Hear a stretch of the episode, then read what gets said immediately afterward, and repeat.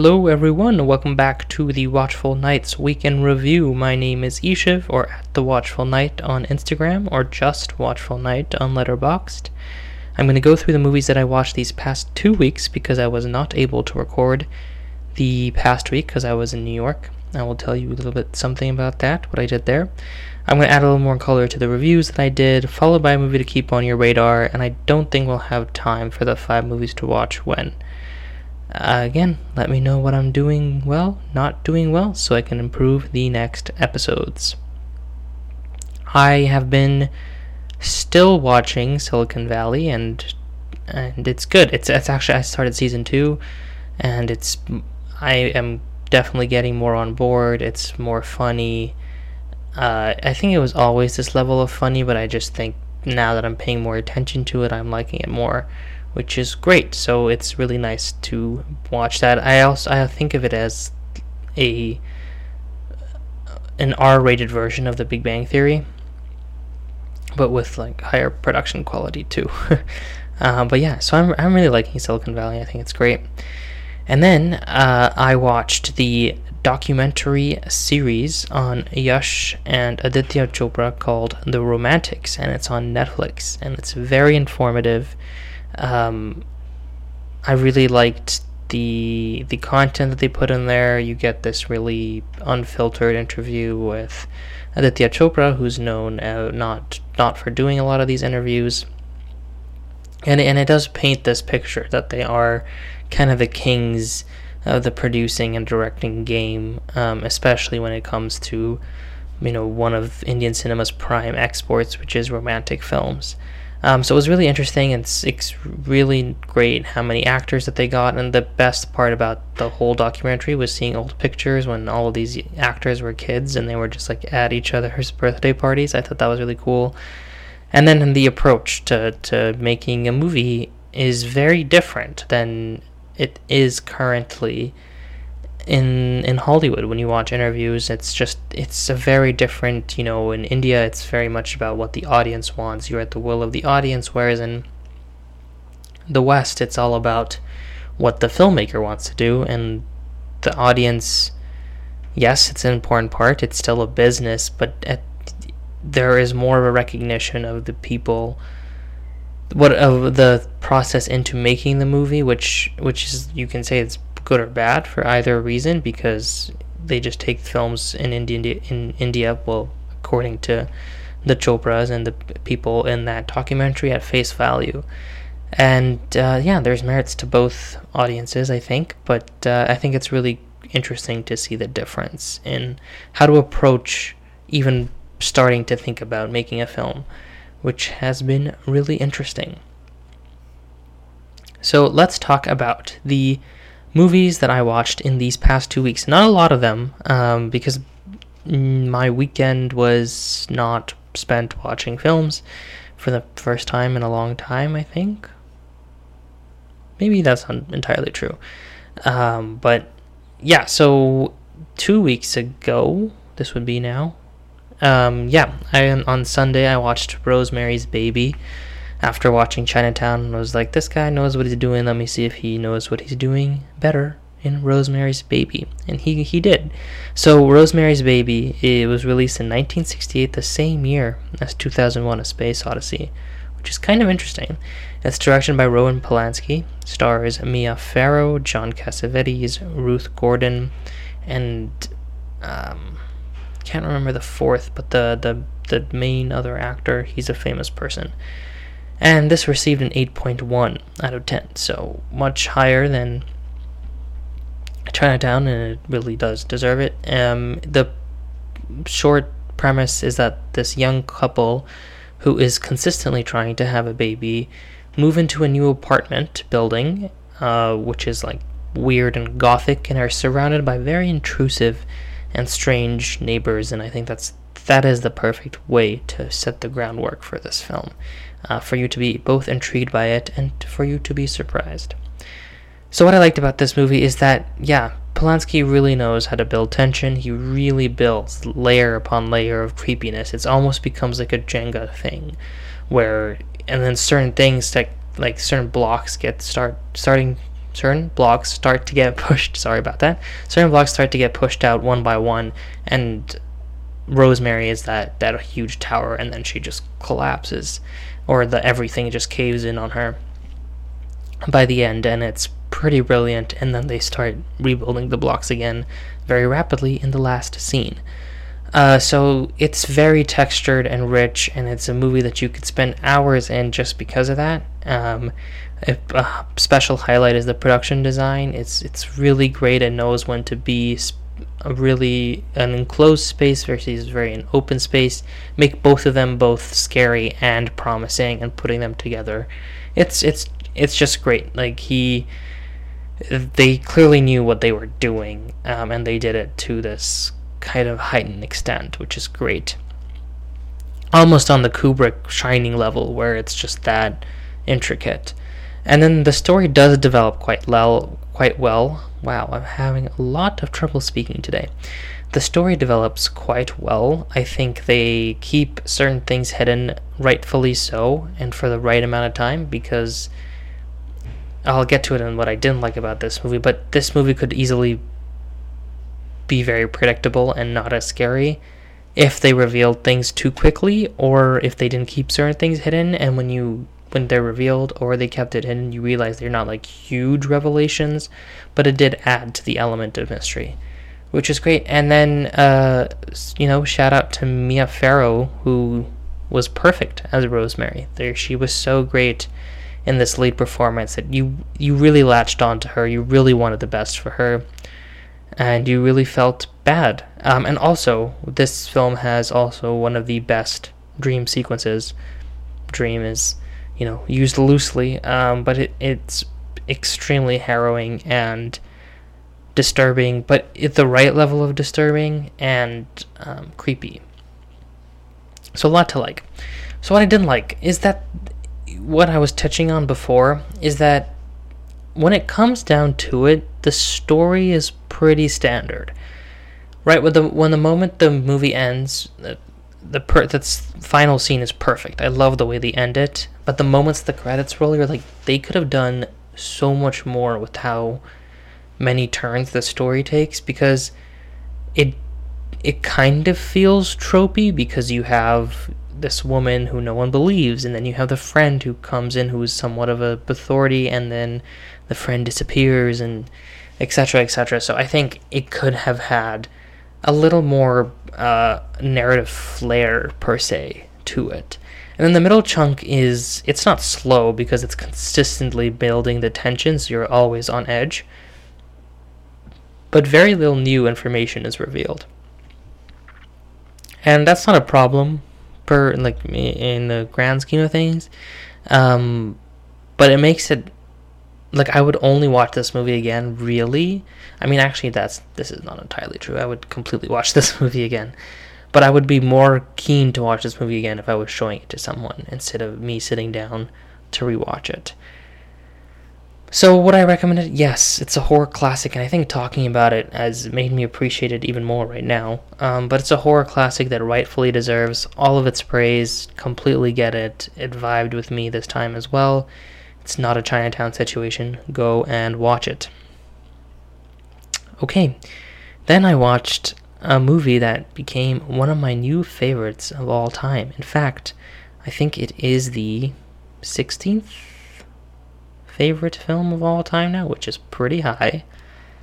Um, and it's it's pretty insane.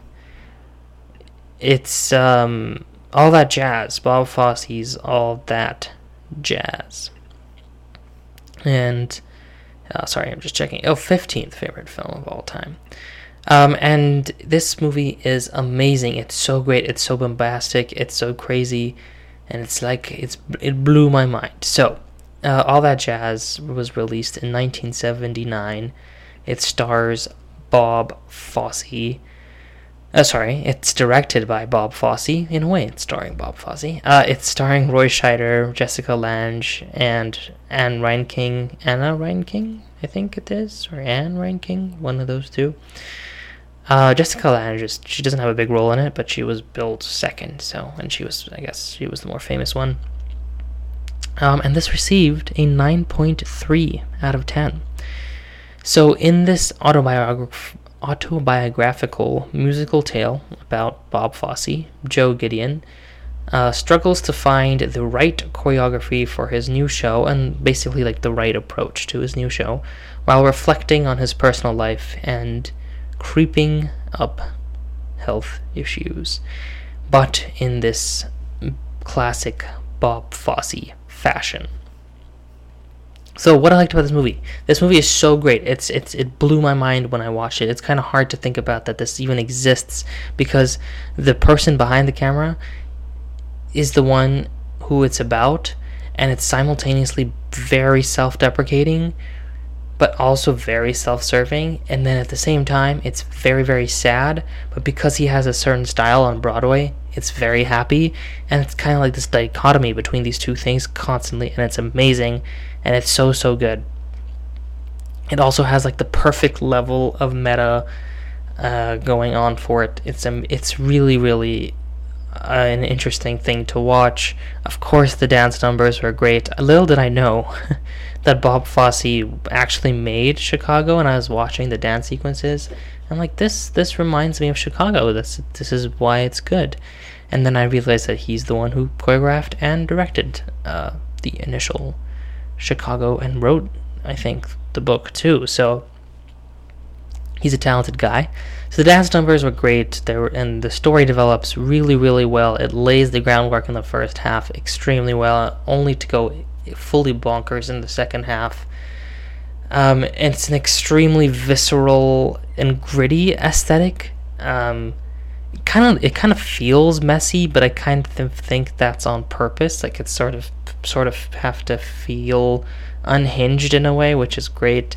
It consistently keeps moving, and it has one of the best endings and one of the most redemptive yet sad and depressing um, endings of all time because you're clapping along to something really bad happening and that's that's true cinema when you have that going on. Um yeah i would completely recommend this movie. It's a musical like unlike any other you have seen. Um, and if you're willing to get on board with it i can get why this wouldn't fully agree with people Espe- okay so i would say especially if you don't like musicals no, actually, that's not necessarily true. It, I think you just have to get on board with what the film is doing early on, within like the first 20 minutes to like, you have to compartmentalize what it's doing, and then you'll really, really enjoy the rest of the film. But you will for sure be amazed if you can get on board. Watch it, watch it. It's kind of hard to find, but all that jazz is great. Okay, then the next movie I watched was on February 14th, which is Valentine's Day. So I watched a romantic film. I watched In the Mood for Love. Um, widely regarded as one of the best films of all time. And uh, I'm watching it now. I haven't seen it before. It was released in 2000. It's directed by legendary director Wong Kar Wai. Stars Tony Long Leung, Long I think Leung Leung Tony Leung, Tony Leung and Maggie Cheung. Cheung? Probably Cheung. And this received an 8.0 out of 10.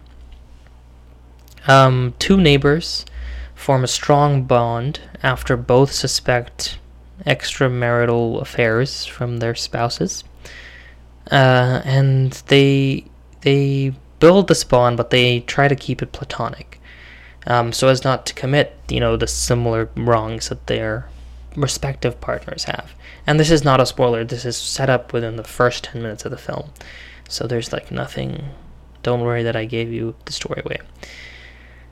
So, what I liked about this movie most importantly, it has an extremely beautiful framing. The frames are constructed so well, frames within frames. The mise en scène is, sorry, the composition is so well done. Um, the blocking is an ext- it's it's really really smart. That's very nice to look at, and it basically always captures the na- the nature of the relationship, and that's what you want. So types of shots you could analyze and stay in for hours because of how well constructed they are. It also has this, this the movie in general has this very understated quality to it. Even if the mood or the tone or like the filmmaking can feel stylish because it has like these slow mo moments. Um, the costumes are very lavish, uh, just but I think that's just an element of their social status. But um, so I think the understated quality really works for the film. And what I really appreciate about it is that it doesn't want to make a definitive end for this couple. Uh, it's it's about making a greater statement about how love permeates even the impermanent uh, situations, and that's something you really don't see, and that's actually a very Eastern. Um, you know, after watching the romantics and stuff, that's a very Eastern way of looking at love. Whereas in the West, it's like love is a fleeting feeling, usually, um, that you can work your way out of it. Um, and then in the East, it's all about like, no, this is like something that's everlasting beyond um, just having romantic relations. And that's what's what's great about this movie. It's, it's, it is about companionship and about how the best solution always is finding someone else. So it's a it's a great movie to watch actually on Valentine's Day. Um, a lot of people say that this movie is sad, and it is, but it's not, you know, it's not destructive. Like it's this, it's it's just bittersweet sad in a way. It's like the end of La La Land, in a, but not that. Um, but that same tone. It's very bittersweet. So what I didn't like about this movie is that the first half is a bit choppy. It just jumps from scene to scene. I think that lasts for about 20 minutes, and this in only it's a 90 minute film. Um, so that was kind of something that I, it it kind of lost me within the first 20 minutes. I'm glad I stuck through with it though. Um, I didn't really see the need for that to happen because it's not like they're setting up this grand story. It's uh, yeah so i think that's where the style gets a little overboard. Um, and the other thing is that the premise that i just told you guys it, it, it is the whole movie. There's nothing else to this film beyond those two sentences. There's one development that happens at the end um, that you can you, you know that's coming um, the moment they have a certain conversation um, and so yeah, it's not, definitely not the point of this movie to make it you know a page and make it you know a this twisty turny type thing. But you know at least a few more developments would have been nice. Um, and that's kind of what makes you lose your attention is that very little is going on in the story and there's a lot of scenes where it's just like them walking towards each other and they're they're amazingly shot and the music is so well done that you're still intrigued by it, but not as much as if there was actual story or character motivations behind um, what they were doing. So, I of course would recommend it. It's an iconic movie. It's influenced countless romantic dramas. You'll see once you watch this film how much modern romantic, you know, really like dense romantic dramas take from this film. And it has an amazing aesthetic, so I would watch it.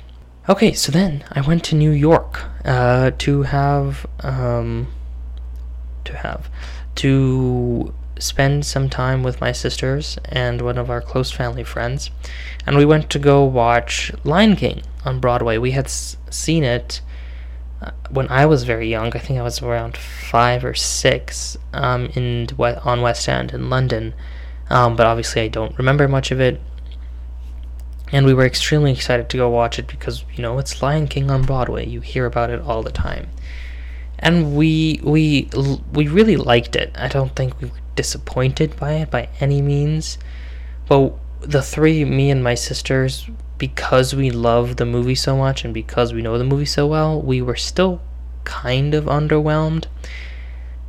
And what I think that experience really pointed out to me is just how because the thing about Broadway and stage productions in general, unless it's like a very you know, actually, never mind. The thing about stage productions in general is because it's every the silences have to be filled in uh, with something, and I think that's why the a movie is better because you can just make the silence play out and do something cool, and it'll be even more impactful. So, my the prime example of that is right after the elephant graveyard scene, um, when Mufasa is scolding Simba, there's a song that plays in the Broadway musical, uh, in the Broadway show, and in the in the movie, he does his little speech and he says like, "Look up at the stars," and there's like this one wide shot that pulls out, and we stick on it for like I think maybe 15, 30 seconds more. Um, and that speaks so much more to what the what Mufasa is saying, what the movie's about, more than this other really silly song um, that I don't think added anything to the movie. Uh, sorry, to the show, um, just because we knew the movie so well. Um, yeah, I don't know. We had we were we were definitely impressed by it. Obviously, the stampede scene in the Broadway show is one of the most ingenious things ever put to stage. Um, I think in general people will agree on that. Um, but yeah, there was just a lot of it that we were not too keen about because we liked the movie so much. So in New York, I watched one film. Uh, we re rewatched Pirates of the Caribbean: Dead Man's Chest. Um, I don't even know if I should bother going through the general info about this, but yeah, it was released in 2006. Uh, it's directed by Gore Verbinski, stars Johnny Depp, Orlando Bloom, and Keira Knightley. Uh, so this time it received an 8.1 out of 10. I'll talk about that. Um, so the plot is like a really stupid plot summary I found somewhere. Um, but Jack Sparrow races to recover the heart of Davy Jones to avoid enslaving his soul to Jones's service. And as other friends and foes seek the heart for their own agendas as well. So yeah, I mean, everyone's seen this movie. I love it. I, I can I can watch this movie anytime. It's one of those movies that I always come back to and I always enjoy. Uh, my initial rating was really high. It was an 8.7, and th- that's just not right. Um, um, there used to be a time where my favorite one was the third one, then I went to the first one, then I went to the second one, then I went to the first one again. I think I've kind of decided that the first one is the it's not only the best one, but it's the one that I like the best as well. Um, I just think it's a lot cleaner and a lot more cohesive. It doesn't have the antics of the second two. Um, even though I think people give the second two way too much crap. I think like people hate on the Dead Man's Chest and At World's End too much. It's no, it Pirates of the Caribbean was not a one-trick pony. These movies are not just as good, but they are good. They're they are doing everything well. Um, so yeah, of course I would recommend it. It's an amazing, fun movie. It's it's still very good. Um, so watch it if you haven't. Um, okay. So then I watched Nashville, which has been on my watch list for a very long time, but I had to actually surprisingly watch it for class, which was nice. So checked that off the list and did homework. uh, Nashville was released in 1975, directed by Robert Altman. I have seen MASH before, so it's the only. This is my second Robert Altman movie. It stars Keith Carradine, Karen Black, Lily Tomlin, Jeff Goldblum, um, Ronee Blakley. It has 24 actors, characters in it, so there's a lot of names. Uh, and this received a 7.4 out of 10. Yeah, I was I was initially really excited to watch this movie. I also thought this movie would become one of my favorites. I think, um, but it just didn't do that, um, which is kind of disappointing. But I still liked it a lot so, because I'm, yeah, 7.44 out of 10 is a pretty good rating, and I would recommend it, especially if you like country music and hangout movies. Um, because the plot of this movie is that over the course of a few days in Nashville, numerous interrelated characters go after. What do they go after? Their motivations, like the things that they want to get done in their life. Um, so yeah, if you like hangout movies, it's great. Like movies like Dazed and Confused, Once Upon a Time in Hollywood, um, but set in this like Southern culture with this country music. It's a musical, somewhat. So that would make it really fun for people. And um, the reason why I think there's a lot of value in this movie is that it is the most comprehensive picture of the United States and the people in it. The lyrics of the songs, the the events that happen, the way that the ways that certain characters think and view politics and social issues and even just their role as being a United States citizen. Uh, this is like going reading into it, but that is what I think this movie is so uh, so great about is is capitalizing on that. Okay, then I watched Malcolm X, Spike Lee's Malcolm X, released in 1992, and it was good. Um, not great, but it was good. It's directed by Spike Lee. It stars Denzel Washington, Angela Bassett, and Delroy Lindo. Um, it received a 6.9 out of 10. It's really just a because okay, so Spike Lee clearly knows how to make a movie. This movie was definitely entertaining. It was very impactful, very relevant, all that jazz. Um, it was clearly not all that jazz, and uh, but it just it just felt too safe. It it felt too much like movies we've seen before. It's very much just a biopic. There's nothing else to that this movie. Um, it goes about it in a very boring way, um, but it's still good. Um, so I would still recommend it and moves very well for its runtime. Again, it's it's Spike Lee, so he knows how to make a movie. He knows how to make everything very um, subtextual and rich, um, as well as having a very forward social statement. Um, so that's great. And then Denzel is, well, Denzel is always good, but he's extra good in this movie. So that's why I would recommend it. Okay, then I watched Titane. Um, I'm going to talk about this one in detail. This was released in 2021. It's directed by Julia Ducournau. If you remember, I talked about Raw on this podcast, and I liked it. And this one I did not was not too hot about. Um, so she directed both of them. It stars Vincent Lindon, Agathe Rousselle, and Garance Marillier.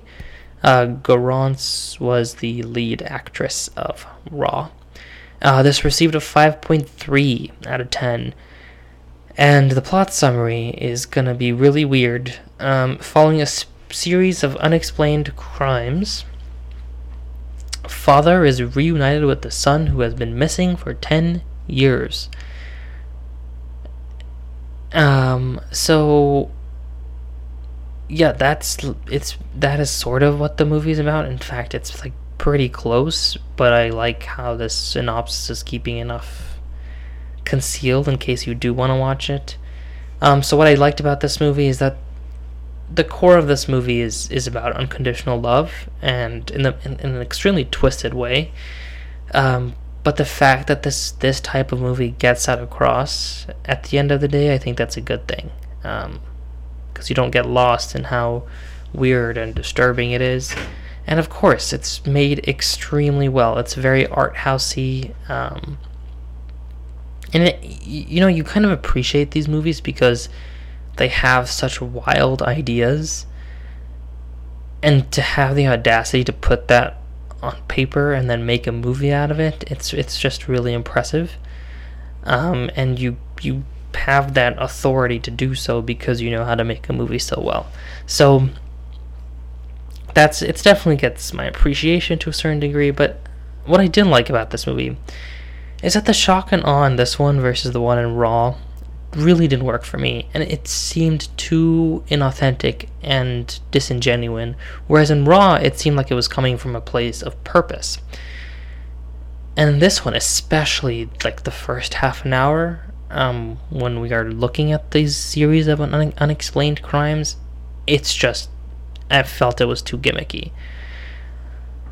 Um, and then maybe I'm too dumb, but none of the body horror stuff seemed necessary to bring the point across. It's not to say that it didn't bring the point across. It definitely did, which is a good thing. But there's no reason that it needed to be this. I mean, granted, it should be weird. It's a Julia Ducournau movie. Like, okay, I'm expecting that.